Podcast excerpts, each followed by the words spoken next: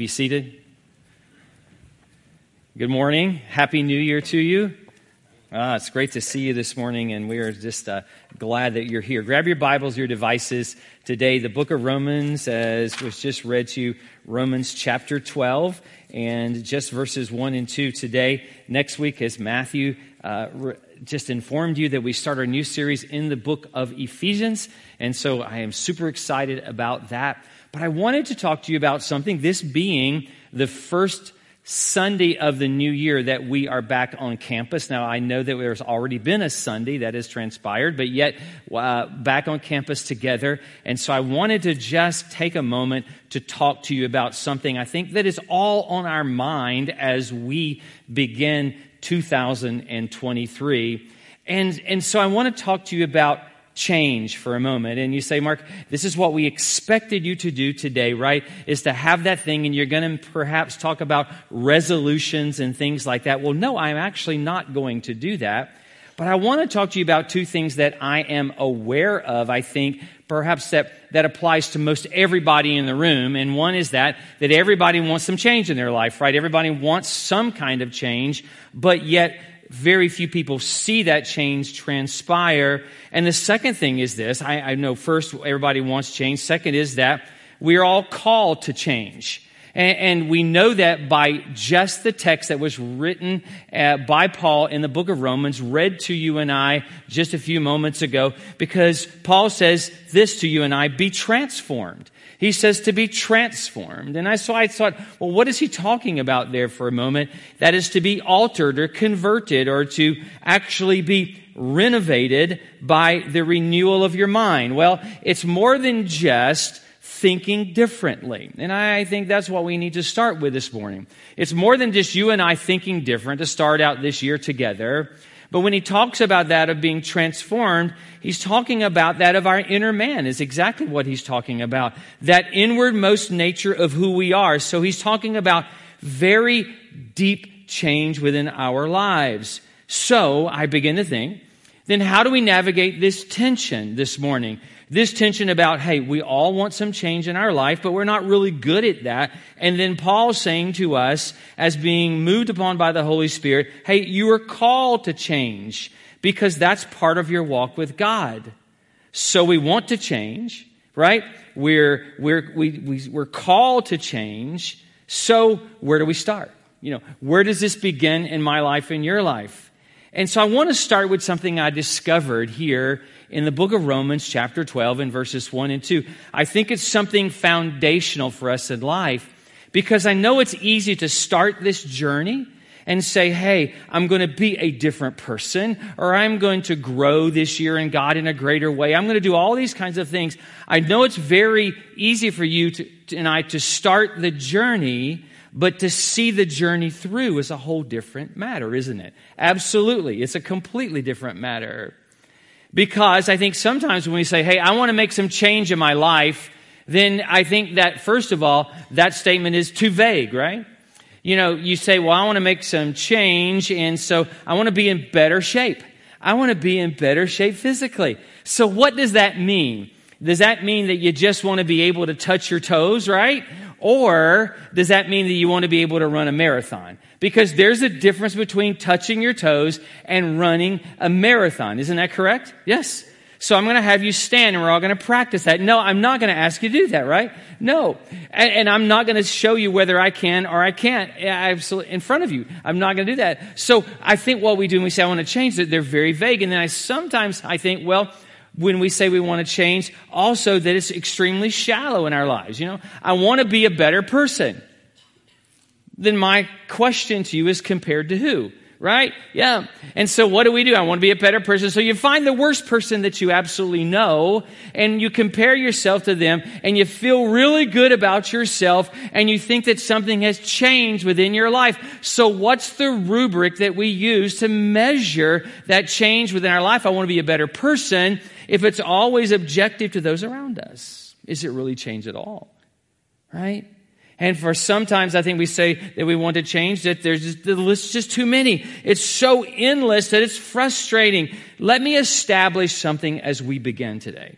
It's this. Change growth in our lives is part of our Christian journey. It's part of our walk with God. Understand that. So it's not optional for us today. It's part of what we do in our walk with Christ. And if the Christian walk today is perceived as a task, if you perceive your journey with God as just an assignment, then will always seem very forced to you. And if the engine driving your walk with God is anything but pleasurable and delightful, then only the strong are going to survive. I think the easiest way to reach the human will, to capture for all eternity, is not duty. It's not serving God out of duty, but yet it's delight. Because I think when we hear this word change, we recognize it and growth as part of our journey with God, then we say, well, this is my duty. I'm just going to push myself through this. I'm going to white knuckle my life through this, and I'm going to make this happen. And if that's the fuel that you're using today, duty and not delight, can I tell you something? That at some point, very soon, you're going to run out of gas. Amen? Yeah, it's going to happen. Sure. So, Mark, when you use the word delight, then you must be using a word that is defined differently than the way I fi- define delight if you say that my journey with God has to be delightful.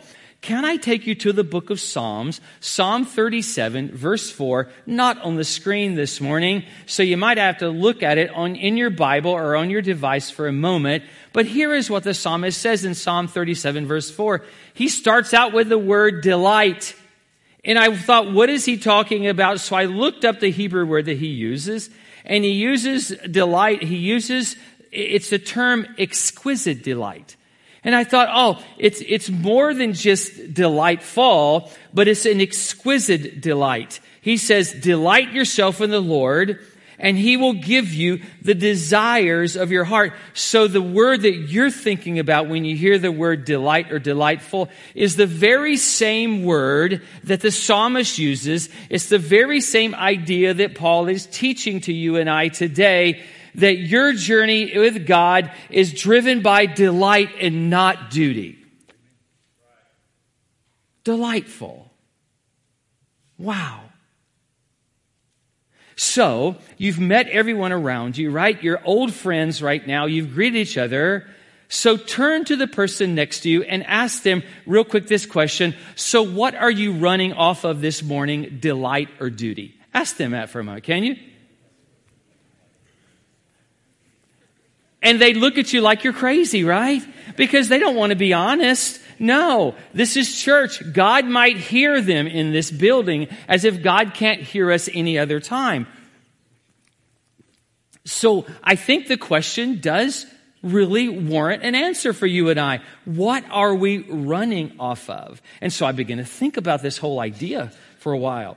And as Paul finishes these two verses this morning that were read to us previously, he ends it with describing what our walk with God looks like. He does. He describes the will of God, what our walk with God looks like. And he says that our walk of God, our walk with God looks like something that is good, acceptable, and it's complete. And for many of you in the room, when you kind of look at your walk with God, you're thinking, well, my walk with God doesn't look good or acceptable or complete right now in my life. It's not an accurate description of where I am in my journey with God. And so I begin to think about, well, what do we do as a church? And why does the church expend so much energy and effort to continually encourage you and prod you and motivate you to keep you growing and going with God if that journey is actually good, acceptable, and complete? Why, do, why does it cause, take that? Why do people have to be nudged into something that is not only good, but is absolutely perfect? Why? Well, Mark, you're the preacher, so you tell us why, right? Why? I'm going to tell you that in just a moment. Because if we're going to live the Christian life properly, then I think we have to have the right perspective upon it. And what Paul is going to tell us is how to keep our journey with Christ delightful and not just driven by duty within our lives. And Paul says, well, there's a key, but it's not automatic. You see, there's something that you and I have to do. There's something that I'm called to do in this journey to make sure that it is delightful and not just driven by duty. That I have a responsibility to do this. But what I realize is what Paul is teaching is it's going to renew our mind, but yet there's a responsibility that I have as a believer. But yet what this ha- what happens is it will continue to make things new in your life in Christ. It will continue to make it fresh. It will rejuvenate joy, awaken fresh hope in your life. You say, sign me up, right? That's exactly what I want. Boy, this is the sermon I've been looking for, right? This is like the sermon entitled Your Better Life or something like that, correct? And this is what I've been waiting for. Wait, hang on before you draw a whole lot of conclusion to this. So let me go back and read to you Romans 12, verse 1. It says, I appeal to you, therefore, brothers, by the mercies of God. And I underline that part to present your bodies as living sacrifice, holy, acceptable God, which is your spiritual worship. Do not be conformed to this world, but be transformed by the renewal of your mind that by testing you may discern what is the will of God, what is good and acceptable and perfect. So there's two thoughts this morning. The first is this turn your mind consciously to the mercies of God. Turn your mind consciously to the mercies of God. He starts out with the word therefore. And we know, we know from past teachings that, well, we ask the question, what is the word therefore, therefore, right? And, and, we know that there is purpose for that because what it does, it links the previous 11 chapters of the book of Romans with this in, in chapter 12, verses 1 and 2. And so it says to you, those verses and all of those writings prior to this, they're very relevant to what he's talking about. So you have to take all of those 11 chapters in, in context in what Paul is teaching us this morning.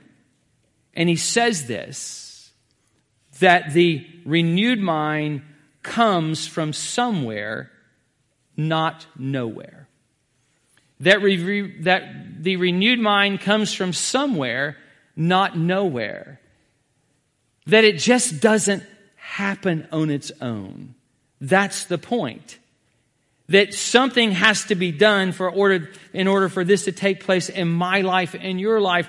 And so what Paul does, he focuses in more tightly on what he has in mind for you and I and these things that he says, I'm calling you to do. All these things in these 11 chapters prior to chapter 12.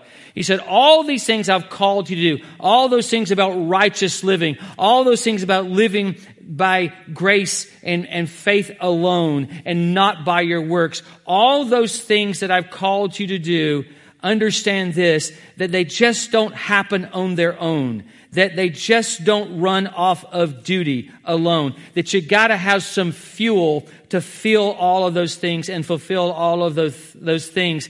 And that's what he's saying to you and I in verse 1 of chapter 12. He said, The very fuel that you need to run off of in this life to make your walk with God delightful and not dutiful is that of the fuel of the mercy of God. It's the mercy of God. You said, Mark, that's not what I expected you to say. But that's what Paul is saying. It's the mercy of God. Not just experiencing the mercy of God. No, no, because we all understand that in some way because you're here breathing by the mercy of God. It's, it's not that you're just believing the mercy of God. We just finished Advent season together. And so, man, that is a season simply focused on the mercy of God and the incarnate Christ. It's more than that this morning. Absolutely, it is. It's about your mind and how you saturate your mind in the mercies of God, is what he's talking about.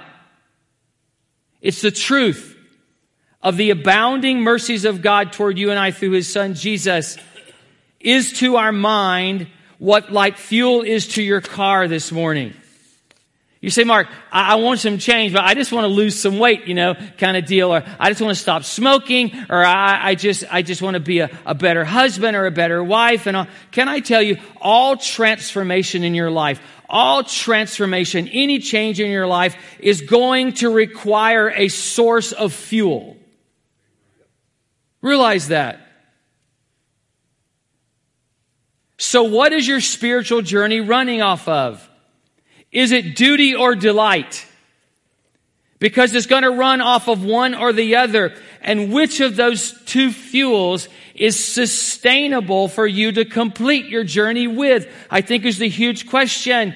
Because that of duty is based upon you and your ability and your own will and your own strength. And that of delight is based upon the boundless mercies of God.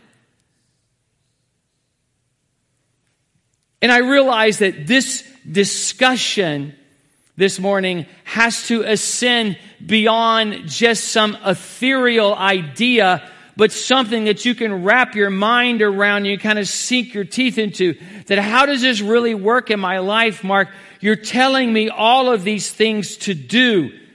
But I want something that I can kind of put my arms around this morning and walk this out within my life. And I think it starts with the question, are we responding appropriately to the mercies of God because he's writing to people like you and I. Paul is. What do you mean, people like us? It's what he says in the book of Romans, chapter 5, this time, verse 6. For while we were still weak, he says, at the right time Christ died for the ungodly. For one would scarcely die for the righteous person, though perhaps a good person one would dare even to die. But God shows his love for, to, for us in that while we were still sinners, Christ died for us. Since therefore we have now been justified by his blood, much more shall we be saved by him from the wrath of God. For if while we were enemies, we were reconciled to God by the death of his son, much more now that we are reconciled, shall we be saved by his life? It's my absolute inability to save myself that, that thought that I don't need a Savior, that I bring nothing to the table, that God found me with no attractiveness, with no potential at all. I was weak and I was unrighteous and I, I, I was good at nothing and nothing warranted anybody dying for me and I was hostile to God, yet God reconciles me. That is the abounding mercy of God and that is what we wash our minds in daily and that becomes the fuel in which you and I I serve God, and it makes our journey with God delightful and not just a duty. For a month now, I've been having voice issues, and you, some of you know that. And I said to myself that I would talk very quietly with you, but I'm going to tell you this morning, I have thrown that idea out the window, okay? Because I can't express this with the passion I think that needs to be expressed this morning to realize that you don't have to get up every morning and dread serving God. You don't have to get up every morning in 2023 and go through a list of all the things that you shouldn't be doing within your life. You don't have to simply get up today and say, I really wish I could change, but I know that I can't because it's just too painful for me to make that happen within my life on my own and what Paul is teaching you and I today. It is the mercy of God as it saturates my mind and my soul every day that strengthens me, encourages me, and it gives me the fuel to run off in my life so that my, my journey with God is a joy and a delight.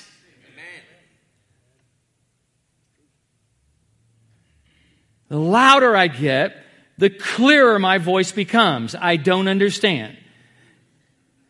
So hang on. And I, I, I, looked at this. This excited me over the past two weeks that I was reading through this, preparing for this morning, because what I realized, if you want to renew your mind, change, then that change will require fuel. And the fuel you need is the mercy of God. What God has done for you in your life as it washes over your soul daily. Because you're not going to run very long just on duty and what you think is required of you because that's your willpower and that's your sheer determination and that's not going to last you very long. So Mark, give me something that I can bite down on. Perfect. I will. It's from the scripture. It's from the book of Luke chapter 7 and verse 37.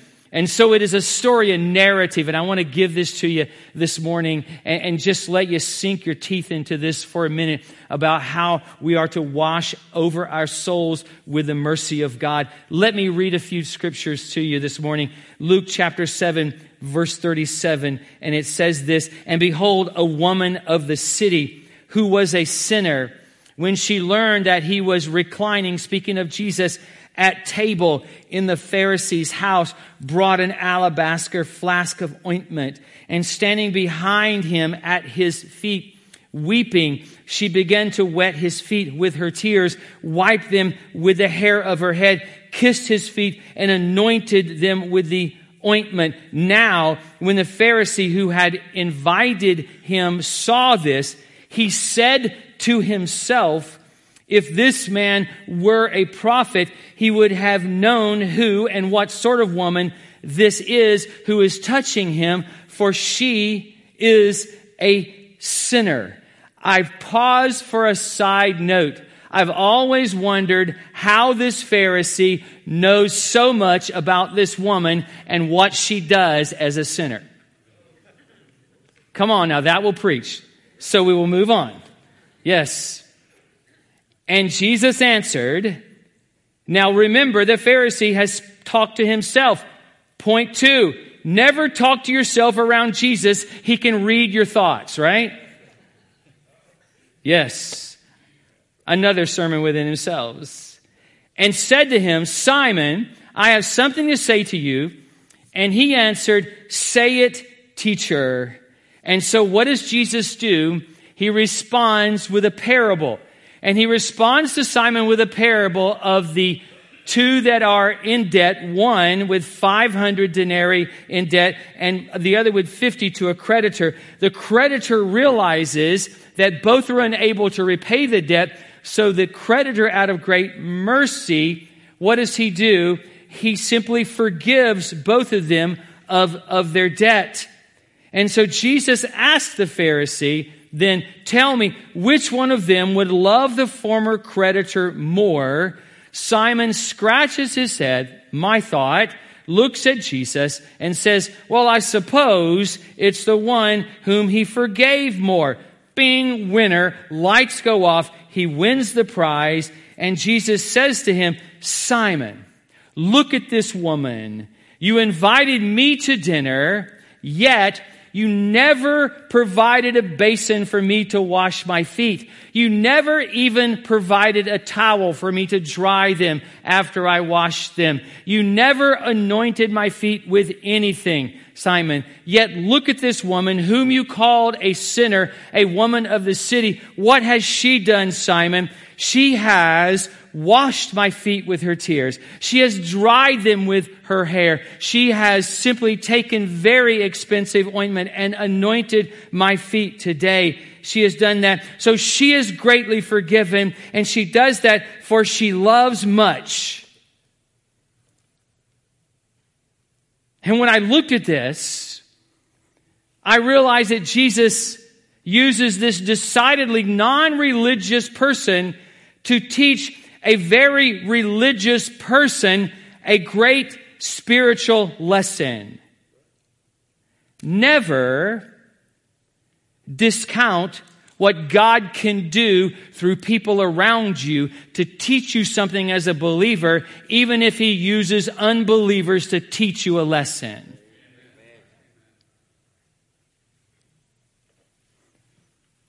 And so he says to him, This sinful woman is moved to serve me, but you're not, and you are a Pharisee. It's the very reason that Paul gives us these texts in the book of Romans, chapter 12. So let me talk about this for a moment. The Pharisee, and, and, many of you know this, but let me remind you, he's prompted by every religious system. He knows all the rules, knows all the regulations, has every one of them memorized, yet, yet he's not drawn in any way by all of the information that he has or all the duty that he follows. He's not drawn to any devotion to Christ. But yet here's the sinful woman of the city. She doesn't know the rules. She doesn't know the regulations. She doesn't know even the religious duties of the Pharisee. Yet she is openly drawn to worship and to serve Jesus. Why? What's working in her life that's not working in the life of the religious Pharisee. That's what I want in my life. That's what I want. Because she understands that she is forgiven much, so she loves much. That is the point. That she understands that she's forgiven much, so she loves much. She's drawn, delighted to adore Christ, because her mind and her heart has been saturated in the rich mercies of God. The mercies of God will motivate you far beyond your religious duty.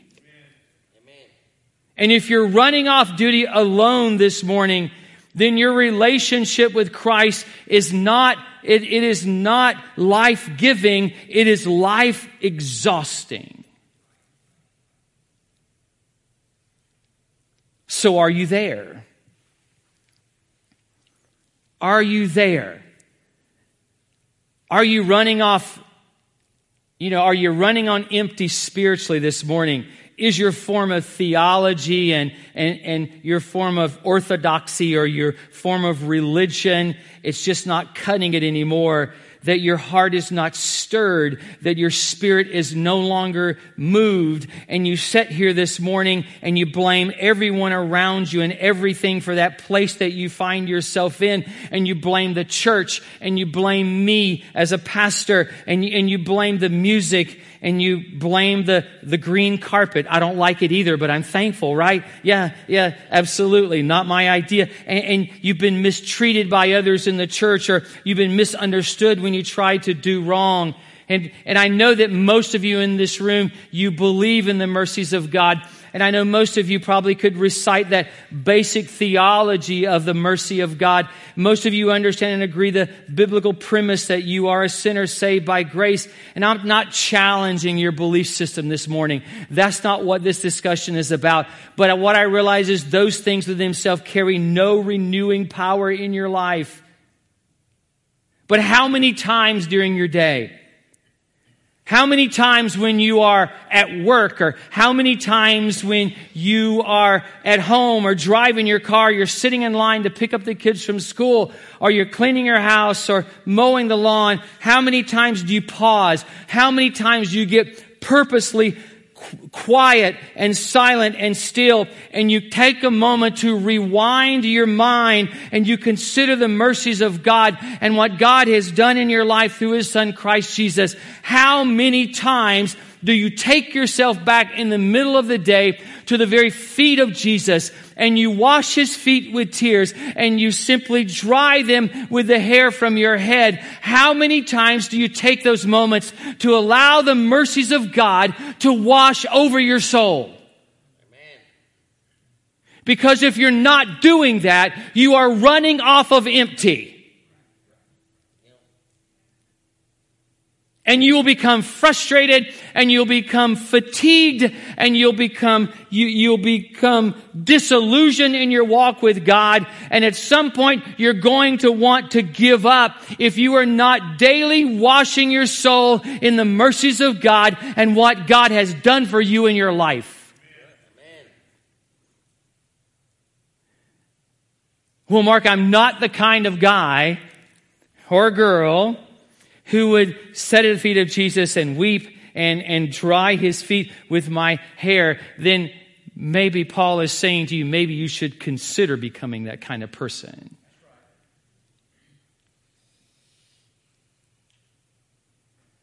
I mean, when is the, the, the last time that you have shut out all the noise around you and all the clamor and, and, and all of the, the requirements and everybody pulling at you, but you have set apart, apart yourself to just allow God's mercy and what He has done in your life to pour over your soul and to renovate and to renew and to rejuvenate so that you have the power to make the changes that God has called you to make within your life so that you're moving away from running off of just duty to that of delight.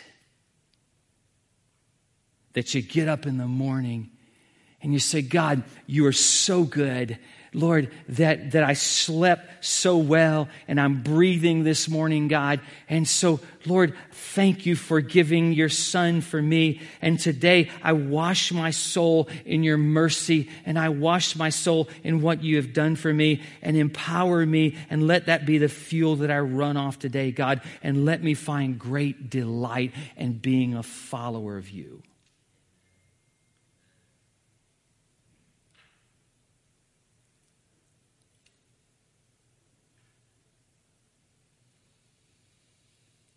I'm pausing to decide if I want to say the things that are coming to my mind right now. You know, have you ever been that way?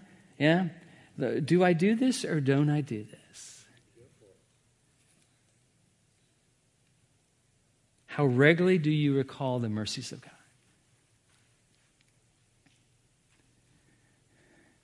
Man, I grew up in church, you know, all my life not always been a Christian, but I, I grew up in church. And I can remember going to churches as a kid and looking around and thinking that this looks like the most miserable group of people I've ever seen in my life.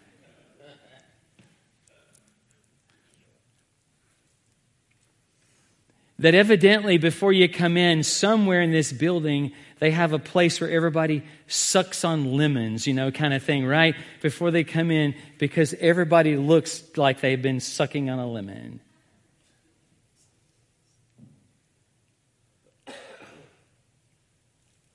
And I would hear people say things like, well, I've got to do this for God in order for.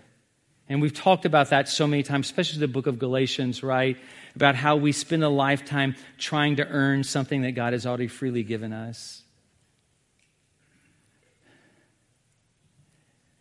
And I witnessed all of this being done in the power of duty and not delight. Wow.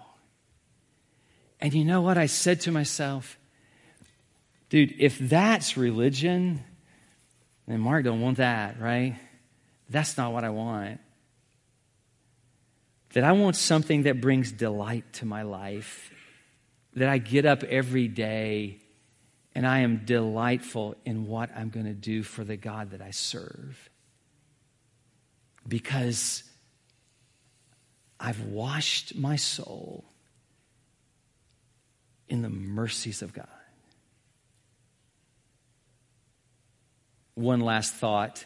The last point this morning is, is this that the mercies of God are the antidote to the thing that most frequently wears us down as Christians.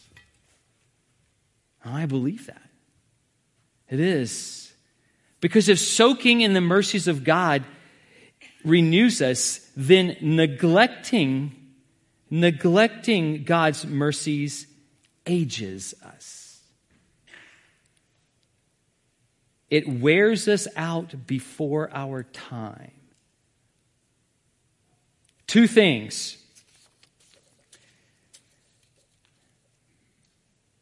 Can I show you how simple life is? Two things. One is this we're called to renew our minds daily in the mercies of God. That's the first thing. That's the ultimate fuel of our life. It is.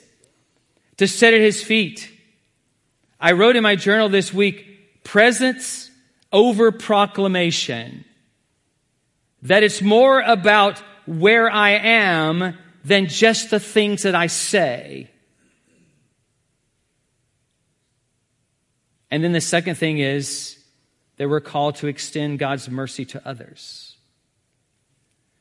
That I'm called to renew, renew my mind daily in the mercies of God. And the second thing is this, that I'm called to extend mercies to others. That's life. Simple. Done. Let's pray. Amen. It's over. That is life. So I thought about some things this week. And then I want to share with you a parable from the book of Luke, chapter 15. So, when watching football this week, you know, I happened to stay on and begin to watch the, uh, the matchup between the Bengals and the Bills, the NFL matchup this week, and watched when Damar Hamlin took that hit in the center of his chest that stopped his heart. And for perhaps close to 15 minutes, he lay on the field while medical professionals performed CPR to start his heart back. And I watched as a stadium of thousands and thousands of people were silent. As teams gathered on the field and they knelt and they began to pray. And what I realized is that life through a tragic moment was brought back to what is absolutely important and that is God as our creator and kneeling before him and realizing our ultimate dependency upon his mercy for us as humanity.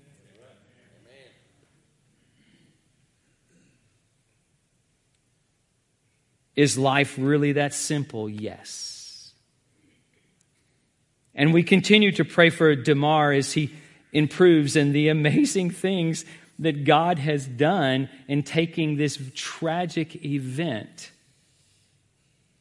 and used it in so many powerful ways. But I went back and thought about what Paul is saying to us that we are to renew our minds daily in God's mercy, and we're to help others marvel at God's mercy. And anything out of that kind of existence for you and I, it's not life giving. Don't fool yourself. It's life exhausting.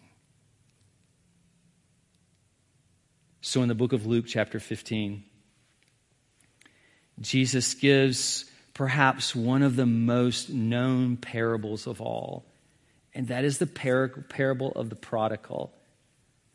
And if you don't know what that is, well, first of all, if you don't know, man, I'm super glad that you're here to hear about this. But it's a parable, it's a story about a father and two sons. And the younger son comes to the father and just a quick version says that I want my inheritance. And so the dad gives him his inheritance and the younger son goes out and leaving the older son behind, his brother, and he squanders it. He just lives this crazy, sinful life. And when he loses everything and finds himself with a bunch of pigs, he says, I think I'll go back to dad's house. And he goes back, and his father greets him, kisses him, puts a robe on him puts some sandals on his feet, kills the fatted calf, has a party, and restores him. You see, Jesus could have told this story with two characters, and it would have still been so powerful, wouldn't it? The father and that one son. But Jesus decides to tell the story with three characters because there's obviously something intended for us there. That third character, the older and now the obviously displeased brother, because when the younger son comes back and he's restored, the older brother says, Hey, I've been here all along, right? And I've done everything that you've asked me to do. I have been dutiful. I have crossed all the T's and dotted all the I's, Dad. I've worked every day for you. And yet you restore him after he has squandered his part of your fortune. Jesus puts that third character in there because we're meant to see ourselves. That's the point. That we are meant to see ourselves.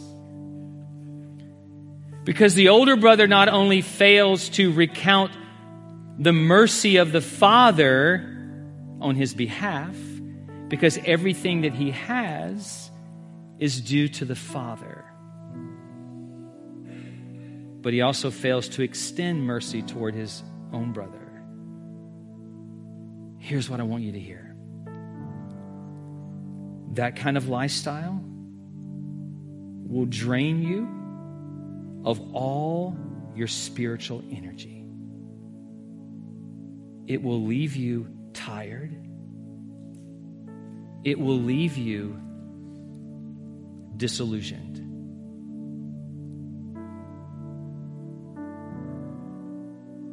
And it will leave you without any delight.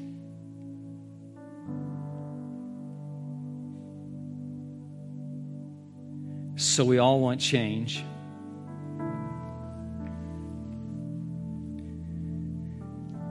But none of us are really good at it. And then here comes Paul along and he says, Hey, part of your journey with God is change and transformation. And so the question is for all of us in this room, what's your fuel?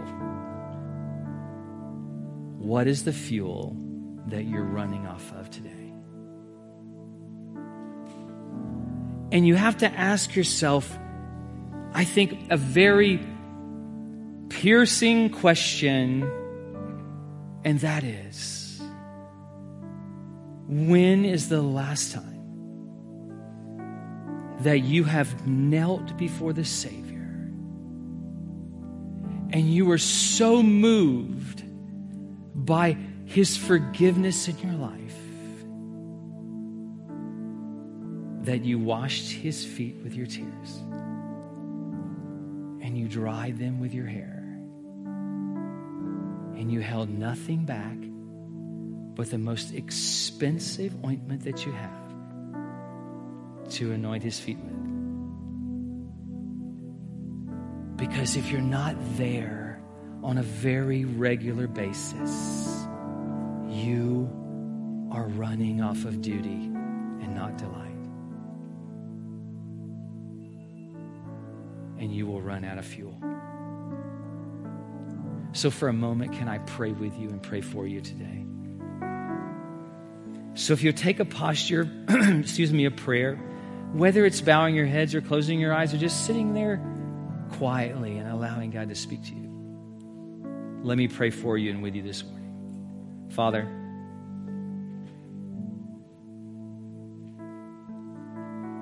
with two powerful verses, you have challenged us this morning to look at our life and to determine what is the fuel that we're running off of in this journey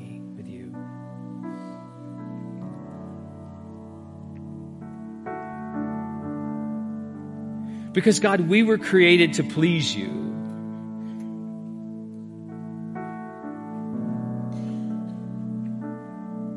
And so, Father, there is something innate in all of us at some point to do that, Lord. That's why we deal with the conviction when we sin and displease you. And God, that thing can drive us sometimes in a different direction than delight and drive us by duty. So, Father, what is the fuel that we're using this morning?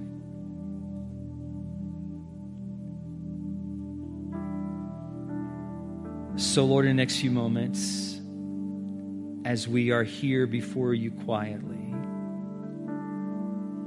and intentionally, God, let this be a moment that we allow your mercy to flow over our souls and our minds and our hearts.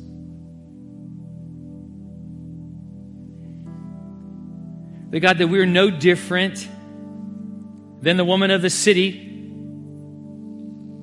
Maybe our sins are different, but yet we're sinners, and yet, how many moments recently have we taken to kneel at your feet? To be moved so powerfully by what you have done for us, God, that we are moved to tears.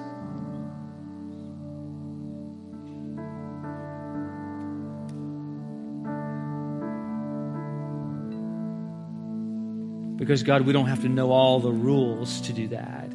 We don't have to know all the regulations. All we have to do is begin to recount what you have done for us. So, God, let your mercy wash over our minds and our hearts today. And let this be a place and a moment that we are energized.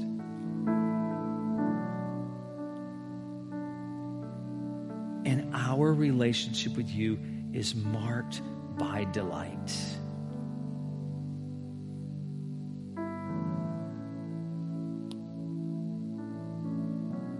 So, Father, we present ourselves by the mercies of God today. Thank you, Lord.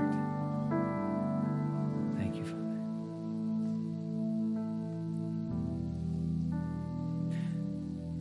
So, with you just sitting there for a moment, could you just sit there and let the mercies of God flow over you? For a moment, recount all the goodness of God in your life and how rotten you were when He found you.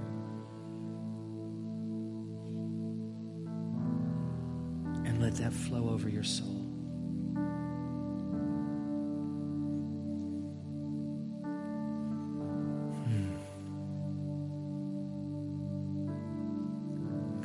Let us be too quick to get up from your feet. Never let us substitute proclamation for presence. Never let us discount these moments with you.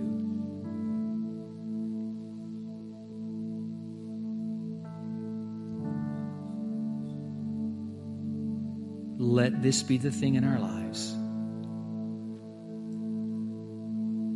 that transitions our relationship with you, God, from being life exhausting to life giving.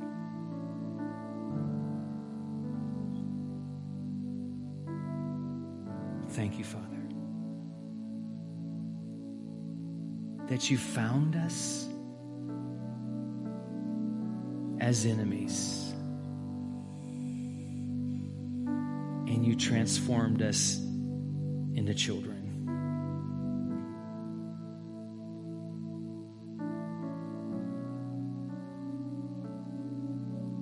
Thank you, Father.